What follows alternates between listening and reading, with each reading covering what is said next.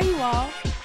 Welcome to the second episode of the Black Bordeaux podcast. My name is Soleil, the bootleg sommelier, and I am here to tell you a little bit about wine.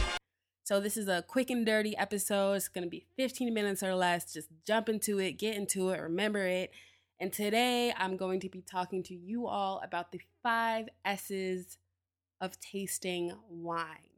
Five simple S's that will make you look like a wine pro without even, you know, having tasted all the wines in the world and gone to fucking sommelier school or whatever. So, this is so simple, it's so easy, and it really elevates your wine practice.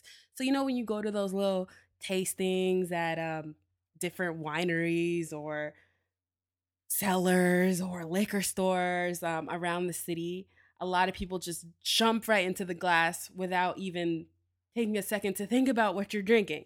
So let's get into it. It is the five S's of tasting wine. So simple. So, first, imagine you have a glass of wine. Maybe you do. I know I do. I'm actually on my second glass of white right now. So, if, I, if I'm out of it, that's why. So, the first is you see so you you see the glass. So the reason why wine glasses one of the many reasons but the reason why wine glasses are shaped the way they are shaped is to do this process. So the fact that the glass is clear is to help you be able to see the wine right? So hold the glass up. I suggest holding it by the stem of the glass. So that's the longer that's the skinny little leg part right underneath the bowl. Um of the glass and looking at the wine. So you want to be really careful not to touch that bowl part just because um, if you're anything like me, you have oil all over your fingers.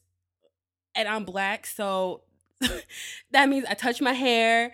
You know, my hair's all greased up with coconut oil.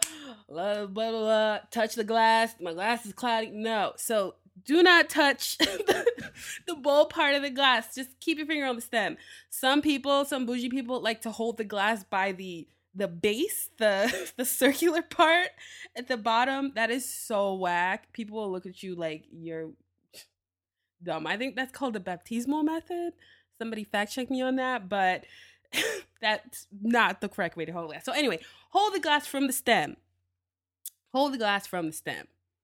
It also keeps wines need to be enjoyed at a certain temperature. So if you're holding glass at the stem, it, the wine will stay at the proper temperature longer, right? Body heat. All right. So C, C, C. That's the first S. C. So see the wine. Take a look at the wine. Look at the color. Um, think about things that you see in your life that maybe have a similar color next episode we're gonna get into a, a, little bit more like what the differences in color mean. But really just for yourself look at the wine and try to see what colors you can pick out. Like it's it's really awesome to see uh um i don't know pinot grigio or i'm trying to think of another one with like really cool little colors. But a chardonnay for example like a really a really nice young Chardonnay. It's like really bright and like golden and like butter, right? Like you have butter in your glass. Gorgeous. So really see the wine, see what you are drinking. So first S, see. The next S is swirl. Swirl. So the, the best way to do this is to put the base of the glass on a flat surface, right? And place your fingers on the base and swirl the base of the glass around on the flat surface. You can do this and the glass will, the, the wine will not fly out of the glass because of centrifugal force. Wow, did I really remember that from high school physics? I think I did. I think that's called centrifugal force. But anyway, swirl the glass around. So the reason why you swirl the glass around um, is twofold. Well, more than twofold. So swirling the glass around releases the delicate aromatics in the wine. So everything is science. By doing this process, you are literally allowing for oxygen molecules to get into the wine and to really unearth some of the more nuanced smells and tastes in the glass. Quick note, this is this is usually a fine thing to do, right? This is awesome unless you have a really really really old vintage. Some wines um oh, vintage is the year that uh the the wine was first started fermenting, right? So that's the vintage.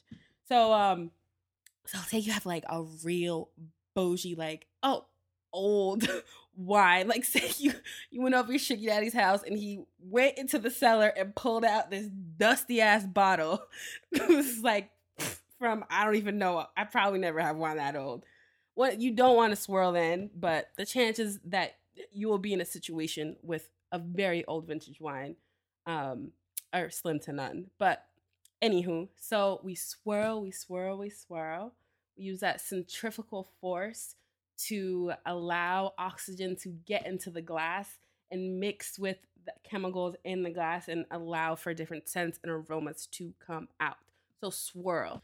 Your swirling should sound something like this. Listen, listen really closely. You hear that? You hear that? Okay. So the next S is smell. This is actually my favorite S. I think it's a real art form, and if you get into it and master it, it'll take you take you to new heights. So smell.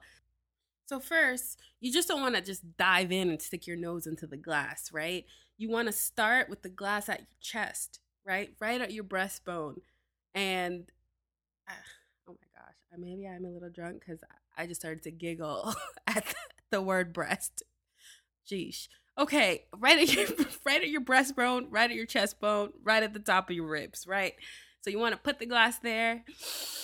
Hmm, what do you smell? What do you smell? Can you smell something from here? What's going on? What's going on? Then you want to lift it up a little uh, a little more to your chin. Ooh, what can I smell from from this point? What's going on? What's going on? Then you want to dive in and stick your nose stick your nose into the glass. Please don't drown. Just stick your nose in and by this time, you should be able to pick up so many beautiful scents in the glass, right? So, contrary to popular belief, alcohol does, excuse me, wine does not just smell like straight alcohol or anything like that. Because of the process, there's so many layers of scents, right? Like dried cherries, uh, rose petals, so many things. Gasoline uh diesel um there's perfume right? There's so many beautiful scents in wine. And um you know i i really like this part especially because in the wine world right like you're expected to say certain wines have certain smells pretty much right wines are judged off the scent um, as just as much as they are judged on the taste but I think what makes this part really special is that you don't have to follow a rule book, right? You don't have to say that a Merlot smells like X or Y. Think about your own life, right? Think about your your grandma's closet. Think about I don't know, the your local bodega. Think about the scents in your own life and apply that to the wine break the rules, right? Don't let anybody tell you that a wine is supposed to smell a certain way.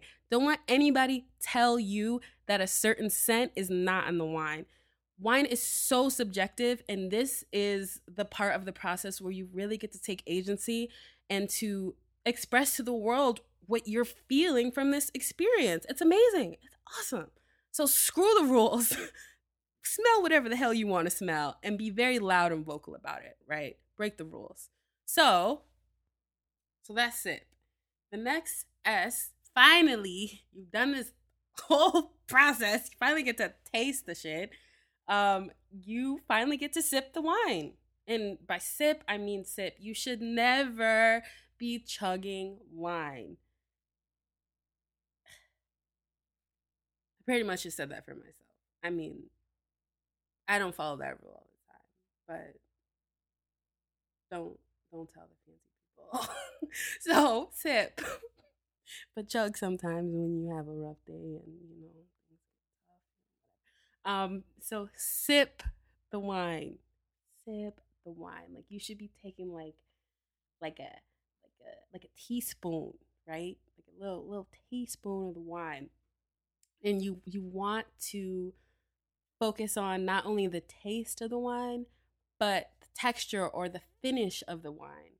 What right? Is it light bodied? So that's kind of like is it like water, right? Or is it full body? So is it thicker, like a malty syrupy? Like what what's that about? Um, this is also a time when you can talk about the different flavors. Same rules to scent. Do not let anybody tell you what you taste. You taste what you taste. It's your mouth, right? It's your experience. Change up the game and, and be vocal about the different flavors that you're pulling from your own life. Like, where does this wine take you?